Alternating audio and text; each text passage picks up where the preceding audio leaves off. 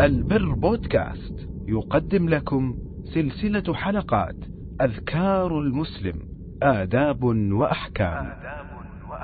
تقديم فضيلة الشيخ محمد خليفة البوسعيدي حفظه الله. السلام عليكم ورحمة الله وبركاته وبعد.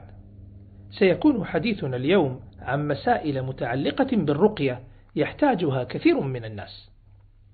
أولا ينبغي أن نعرف أن الرقية كلمات تقال على المريض رجاء شفائه من الأمراض أو حمايته منها.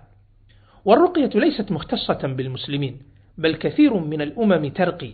فالرقية من باب الدعاء والله تعالى يستجيب دعاء الداعي وإن لم يكن مسلما. وقد كان أهل الجاهلية يرقون فلما جاء النبي صلى الله عليه وسلم لم يمنعهم من الرقية. لكنه ضبطها فأزال الضار والباطل منها وأبقى ما فيه خير ونفع للمسلم. فأفضل ما تكون به الرقية كتاب الله تعالى. يقرأ الإنسان سورة الفاتحة على المريض أو آية الكرسي أو سورة الإخلاص أو المعوذات. قل أعوذ برب الفلق وقل أعوذ برب الناس. وفي الصحيحين عن عائشة رضي الله تعالى عنها قالت كان رسول الله صلى الله عليه وسلم إذا اشتكى يقرأ على نفسه بالمعوذات وينفث. فلما اشتد وجعه كنت أقرأ عليه وأمسح عنه بيده رجاء بركتها. صلى الله عليه وسلم. وكان النبي صلى الله عليه وسلم أيضا يرقي بأدعية مباركة مثل قوله صلى الله عليه وسلم اللهم رب الناس مذهب الباس اشف أنت الشافي لا شافي إلا أنت شفاء لا يغادر سقما. أي شفاء تاما لا يترك مرضا وراءه وفي صحيح مسلم أن جبريل عليه السلام رقى النبي صلى الله عليه وسلم بهذه الكلمات بسم الله أرقيك من كل شر يؤذيك من شر كل نفس أو عين حاسد الله يشفيك بسم الله أرقيك. وكذلك من السنة أن ينفث الإنسان بشيء من ريقه على المريض ويكون ذلك بعد أن يقرأ شيئا من القرآن ثم ينفث. وفي صحيح البخاري أن النبي صلى الله عليه وسلم كان إذا أوى إلى فراشه كل ليلة جمع كفيه ثم نفث فيهما فقرأ فيهما قل هو الله أحد وقل أعوذ برب الفلق وقل أعوذ برب الناس ثم يمسح بهما ما استطاع من جسده يبدأ بهما على رأسه ووجهه وما أقبل من جسده يفعل ذلك ثلاث مرات وكذلك كان صلى الله عليه وسلم إذا قرأ على المريض أو دعا له وضع يده عليه عليه الصلاة والسلام. فهذا كله من السنة بشرط ألا يضع الرجل يده على أجنبية فهذا منكر. وأي دعاء طيب فيه التجاء إلى الله تعالى استعمله الإنسان فهو حسن. وإن كان التقيد بالكتاب العزيز والأدعية النبوية أفضل وأكمل. أما إن كان في الدعاء تعلق بالملائكة أو الجن أو التجاء بالصالحين ونحو ذلك من المعاني الشركية فإنه حرام. قال النبي صلى الله عليه وسلم لا بأس بالرقى ما لم يكن شرك. رواه مسلم.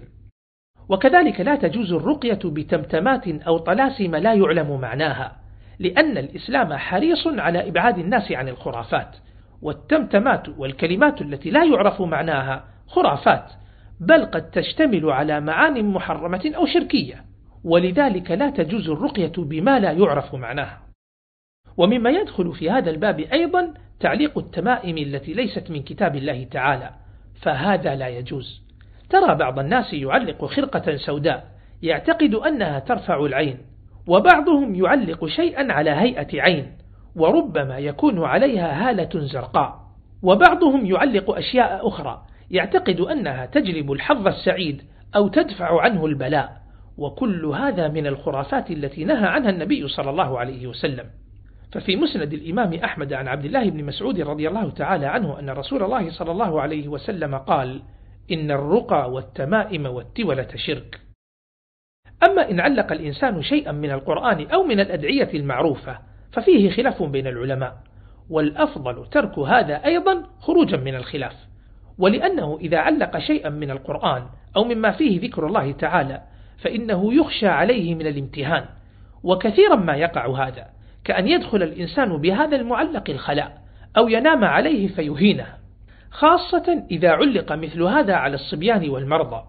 ثم كثيرا ما يشتبه ما فيه قرآن وما فيه التجاء شركي محرم.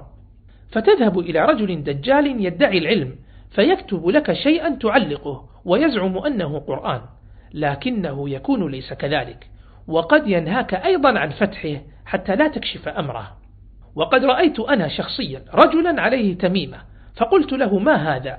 فقال لي هذا قرآن. فأخذته وفتحته فإذا فيه استغاثة بجبريل عليه السلام وليس فيه شيء من القرآن.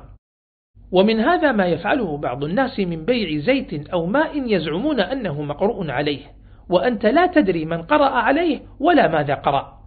أو يبيعون خلطات لا تدري ما فيها. وقد يكون فيها مواد مضرة لا يسمح بها الأطباء لكل أحد. وقد تباع هذه الأشياء بمبالغ كبيرة فهذا كله يدخل فيما لا يعرف أصله فينبغي اجتنابه. ومن الممارسات الخاطئة في باب الرقى الاستعانة بالجن وقد يزعم البعض أنه يستعين بجن مسلم وهذا كله غير جائز. قال الله تعالى وأنه كان رجال من الإنس يعوذون برجال من الجن فزادوهم رهقا أي زادوهم تعبا. ثم الجن عالم غيبي فما يدرك أنهم يخبرون بالحقيقة. فالاستعانة بهم مزلق خطير ضل به جم غفير. قال شيخ الإسلام ابن تيمية رحمه الله تعالى في كتاب النبوات وأخبار الكهان وغيرهم كذبها أكثر من صدقها. وكذلك كل من تعود الإخبار عن الغائب. فأخبار الجن لا بد أن تكذب فإنه من طلب منهم الإخبار بالمغيب كان من جنس الكهان وكذبوه في بعض ما يخبرون به وإن كانوا صادقين في البعض. انتهى كلامه رحمه الله. والسحرة يستعينون بالجن ولذلك قد تظهر على أيديهم خوارق لا يستطيعها البشر. ومن أعظم الأخطاء في هذا الباب ما نسمعه من كثير من الناس الذين يذهبون إلى السحرة والكهان ومن يستعينون بالجن. إذا قلت لهم إن هذا حرام قالوا قد جربهم فلان فشفي. فيجعلون حصول المطلوب على أيدي هؤلاء دليلا على صحة الذهاب إليهم وهذا خطأ فإن حصول المطلوب لا يدل على جواز الفعل فالأسباب منها ما هو حلال ومنها ما هو حرام والجن قد تساعد الإنسية على فعل شيء يدخل تحت قدرتها ولكن هذا لا يدل على جواز الذهاب للجن والسحر حق وواقع وهو يضر بنص القرآن ولكن كونه موجودا ومؤثرا وواقعا لا يدل على أنه حلال بل هو سبب لكنه محرم كما قال الله تعالى ويتعلمون ما يضرهم ولا ينفعهم ولقد علموا لمن اشتراه ما له في الآخرة من خلاق ولبئس ما شروا به أنفسهم لو كانوا يعلمون. فليس كل سبب أعطاك ما تريد يكون حلالا فالسارق يحصل على المال لكنه يحصل عليه بطريقة محرمة وكذلك من يلجأ إلى الجن قد يحصل على ما يريد لكنها طريقة محرمة.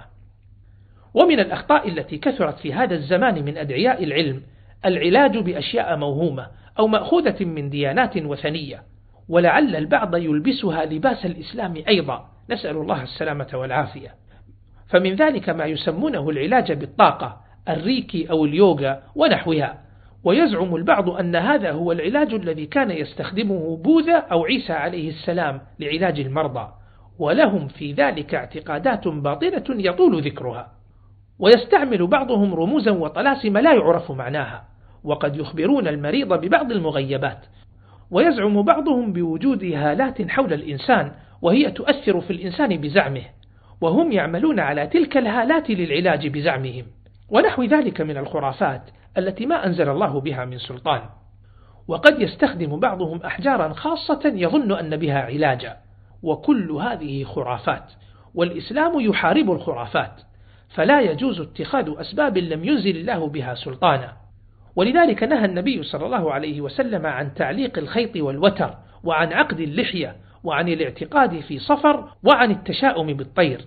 جاء هذا كله في أحاديث متعددة صحيحة. كل هذا محاربة منه صلى الله عليه وسلم للخرافات والأسباب الوهمية الغيبية التي ما أنزل الله بها من سلطان. وإنما الذي يقره الشرع ما كان بالقرآن وذكر الله تعالى ودعائه أو ما كان من جنس الدواء المعروف بالتجربة المباشرة الذي يعرفه الأطباء المتخصصون. أما هذه الخرافات فينبغي على المسلم الابتعاد عنها والله المستعان. ومن المسائل المتعلقة بباب الرقى أن بعض الناس إذا رقى أخاه فإنه يشخص حالته ويقول أنت بك عين أو سحر ونحو ذلك. فهل هذا جائز أم أنه تكهن ورمي بالغيب؟ منع بعضهم من هذا والصحيح والله أعلم جوازه. وقد أفتى به الشيخ ابن باز رحمه الله وقرره جاسم العبيدري في كتابه الرقية الشرعية ويدل عليه حديثان. الأول ما خرجه مسلم عن جابر بن عبد الله رضي الله تعالى عنهما قال رخص النبي صلى الله عليه وسلم لآل حزم في رقية الحية وقال لأسماء بنت عميس ما لي أرى أجسام بني أخي ضارعة تصيبهم الحاجة. قالت لا ولكن العين تسرع إليهم. قال ارقيهم. فأقرها النبي صلى الله عليه وسلم على قولها تسرع إليهم العين. وهذا تشخيص منها رضي الله تعالى عنها. وفي سنن أبي داود أن عامر بن ربيعة رأى سهل بن حنيف يغتسل فقال ما رأيتك اليوم ولا جلد مخبأ فلبط بسهل فأتى رسول الله صلى الله عليه وسلم فقيل له يا رسول الله هل لك في سهل بن حنيف؟ والله ما يرفع رأسه. فقال هل تتهمون له أحدا؟ قالوا نتهم عامر بن ربيعة. قال فدعا رسول الله صلى الله عليه وسلم عامر بن ربيعة فتغيظ عليه وقال على ما يقتل أحدكم أخاه. ألا بركت؟ اغتسل له. فغسل عامر وجهه ويديه ومرفقيه وركبتيه وأطراف رجليه وداخلة إزاره في قدح ثم صب عليه. فراح سهل مع الناس ليس به بأس. الحديث ضعفه العظيم آبادي وصححه ابن حبان والألباني وشعيب. وينبغي للقارئ ألا يجزم بالتشخيص فإن الأعراض تشتبه وتتداخل. ولا يجوز لإنسان أن يقفو ما ليس له به علم. لكن إذا غلب على ظنه أن من يقرأ عليه به عين سلك طريقة علاج العين المجربة. وإذا غلب على ظنه أن المريض به سحر سلك في علاجه طريقة علاج السحر.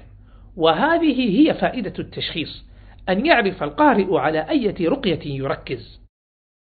أما إخبار المريض أن به عينا أو سحرا أو نحو ذلك فينبغي على القارئ ألا يجزم بذلك. بل يقول أحسب أن بك كذا أو يغلب على ظني أن بك كذا ولا يجزم. ثم ليس كل مريض يصلح أن يخبر بما به فلعله يسيء الظن بربه أو يسيء الظن بغيره من الناس أو يزيد وسواسه. وعلى كل حال فأي شيء ظهر للراقي فلا ينبغي له أن يستعمل رقية غير شرعية في علاجه. فالأمر إذا قريب ولو استمر في قراءة القرآن والدعاء للمريض لكان هذا نافعا وإن لم يشخص المرض والله أعلم. ومن المسائل المطروحة في هذا الباب أيضا حكم أخذ الأجرة على الرقية ومذهب الأئمة الأربعة جواز أخذ الأجرة على الرقية. لما في الصحيحين من حديث أبي سعيد الخدري رضي الله تعالى عنه أن رهطا من أصحاب رسول الله صلى الله عليه وسلم انطلقوا في سفرة سافروها حتى نزلوا بحي من أحياء العرب فاستضافوهم أي طلبوا ضيافتهم. فأبوا أن يضيفوهم فلدغ سيد ذلك الحي فسعوا له بكل شيء لا ينفعه شيء. فقال بعضهم لو أتيتم هؤلاء الرهط الذين قد نزلوا بكم لعله أن يكون عند بعضهم شيء. فأتوهم فقالوا يا أيها الرهط إن سيدنا لدغ فسعينا له بكل شيء لا ينفعه شيء فهل عند أحد منكم شيء؟ فقال بعضهم نعم والله إني لراق. ولكن والله بعد أن استضفناكم فلم تضيفونا فما أنا براق لكم حتى تجعلوا لنا جعلا أي تجعلوا لنا مالا. فصالحوهم على قطيع من الغنم. فانطلق فجعل يدفل عليه ويقرأ الحمد لله رب العالمين حتى لكأنما نشط من عقال. فانطلق يمشي ما به قلبة أي ما به شيء. قال فأوفوهم جعلهم الذي صالحوهم عليه أي أعطوهم ما اتفقوا عليه. فقال بعضهم اقسموا. فقال الذي رقى لا تفعلوا حتى نأتي رسول الله صلى الله عليه وسلم فنذكر له الذي كان فننظر ما يأمرنا به. فقدموا على رسول الله صلى الله عليه وسلم فذكروا له فقال وما يدريك أنها رقية؟ أي كيف عرفت أنها رقية؟ ثم قال أصبتم اقتسموا واضربوا لي بسهم معكم. لكن أنبه هنا إلى أمر مهم. وهو تخصص بعض الناس للرقية حتى إن بعضهم يفتح عيادات لذلك. قرر محمد الجزاع في كتابه الأحكام الفقهية للرقية الشرعية أن هذا غير جائز وقد أطال في تقرير ذلك لأن في هذا الفعل فتنة من وجوه كثيرة منها اعتقاد الناس خصوصية في مثل هذا القارئ ومنها ضعف عمل الناس بالرقية فيما بينهم. حيث يظنونها صناعة لا يتقنها إلا الخواص بينما السنة أن يرقي كل إنسان نفسه ولا بأس أن يرقيه غيره لكن الأول أفضل. ومن مضار التفرغ للرقية أنه فتنة للراقي حيث إن تكالب الناس عليهم خاصة مع جهلهم وحسن ظنهم فيه يوقع الراقي في الفتنة. وفي كثير من الأحيان يكون الراقي عاجزا عن علاج الحالة لكن لشدة افتتانه بنفسه يأبى الاعتراف بعجزه وقد يقول للمريض ما ليس هو عارفا به ليأخذ المال أو لئلا يسقط من أعين الناس. وقد كان كثير من الصحابة والسلف مجاب الدعاء منهم سعد بن أبي وقاص وأويس القرني. وما كان الناس يتكالبون على أبوابهم ليدعوا لهم مع مسيس الحاجة لذلك. ولا شك أن هدي هؤلاء الكرام فيه كل خير. فليحذر الإنسان من مثل هذه المزالق. فلا يفتح على نفسه ولا على الناس باب فتنة. ولكن إن طلب منه أخوه أن يرقيه فليفعل وإن أعطاه مالا مقابل ذلك فليأخذه. ولا بأس أن يشترط هو المال أيضا كما في حديث أبي سعيد الخدري السابق. وكم من رجل صالح تفرغ للرقية وأخذ المال مقابل ذلك وكانت نيته أول الأمر مساعدة الناس فما لبث أن تغيرت نيته وصار المال هو القصد الأول. ثم دخلت عليه النساء من كثرة ما يأتينه وهن في حال مرض وضعف ولعلهن يتساهلن أمامه فيفتح الشيطان بابا من الشر لا يعلمه إلا الله تعالى. ولذلك لا أنصح بمثل هذا أبدا لا التفرغ للقراءة ولا الذهاب إلى من تفرغ لها وليضرع كل إنسان إلى ربه والله يحمينا وإخواننا من كل شر. وكذلك ينبغي على الإنسان إذا مرض أو مرض قريبه أو حبيبه أن يرقي نفسه أو يرقي هو قريبه. هذا هو الأولى. ولا يبحث عن من يقرأ عليه. فالرقية من باب الدعاء والمريض دعاؤه لنفسه فيه ميزة التضرع والانكسار. وكذلك دعاؤه لقريبه. والدعاء إذا كان مع تضرع وانكسار كان أرجى للقبول. بخلاف ما إذا دعا لك من يريد المال فإنه لا يكون منكسرا في العادة. فأين من يدعو وهو متألم ممن يدعو وهو يريد المال؟ ويحسن في ختام هذه الحلقة أن أنبه إلى أن بعض الناس يسيء الظن بنفسه جدا فلا يرى لنفسه صلاحية أو أهلية لأن يرقي نفسه فتجده مصرا على أن يبحث عن راق يرقيه مع أن رقيته لنفسه خير من ذهابه إلى غيره كما بينت. وكم استغل الطيبون من قبل الدجالين بسبب هذا فإن كثيرا من الناس لا يمكنه التفريق بين الصادق والدجال. فلا شك أن الأفضل أن يرقي الإنسان نفسه. والقرآن أنزله الله تعالى شفاء لكل أحد. والرقية من باب الدعاء وليس الدعاء ولا القرآن حكرا على أناس معينين حتى يظن الإنسان أنه ليس أهلا لأن يرقي نفسه أو يرقي قريبه. وفي الصحيحين عن عائشة رضي الله عنها قالت كان رسول الله صلى الله عليه وسلم إذا اشتكى يقرأ على نفسه بالمعوذات وينفث. فهذا قدوتنا صلى الله عليه وسلم كان يرقي نفسه. ولذلك أخذ العلماء من هذا الحديث أنه يشرع للمرء أن يرقي نفسه. وفي الحديث الصحيح إن أبخل الناس من بخل بالسلام وأعجز الناس من عجز عن الدعاء. فلا تعجز أخي عن الدعاء فإنه لا يحتاج إلا قلبا خاشعا ولسانا ناطقا. بأي لغة وبأي تعبير والله يتقبل منك. وفي سنن أبي داود بسند صحيح أن النبي صلى الله عليه وسلم قال لرجل كيف تقول في الصلاة؟ قال أتشهد وأقول اللهم إني أسألك الجنة وأعوذ بك من النار. أما إني لا أحسن دندنتك ولا دندنة معاذ. أي لا أحسن طريقتك وطريقة معاذ في الدعاء. فقال النبي صلى الله عليه وسلم حولها ندندن. أي حول سؤال الجنة والاستعاذة من النار ندندن. فالدعاء ليس صعبا ويستطيعه كل أحد. أسأل الله تعالى أن يجنبنا وإياكم الشرور والفتن وأن يرزقنا الصحة والعافية والأمن والأمان. والسلام عليكم ورحمة الله وبركاته.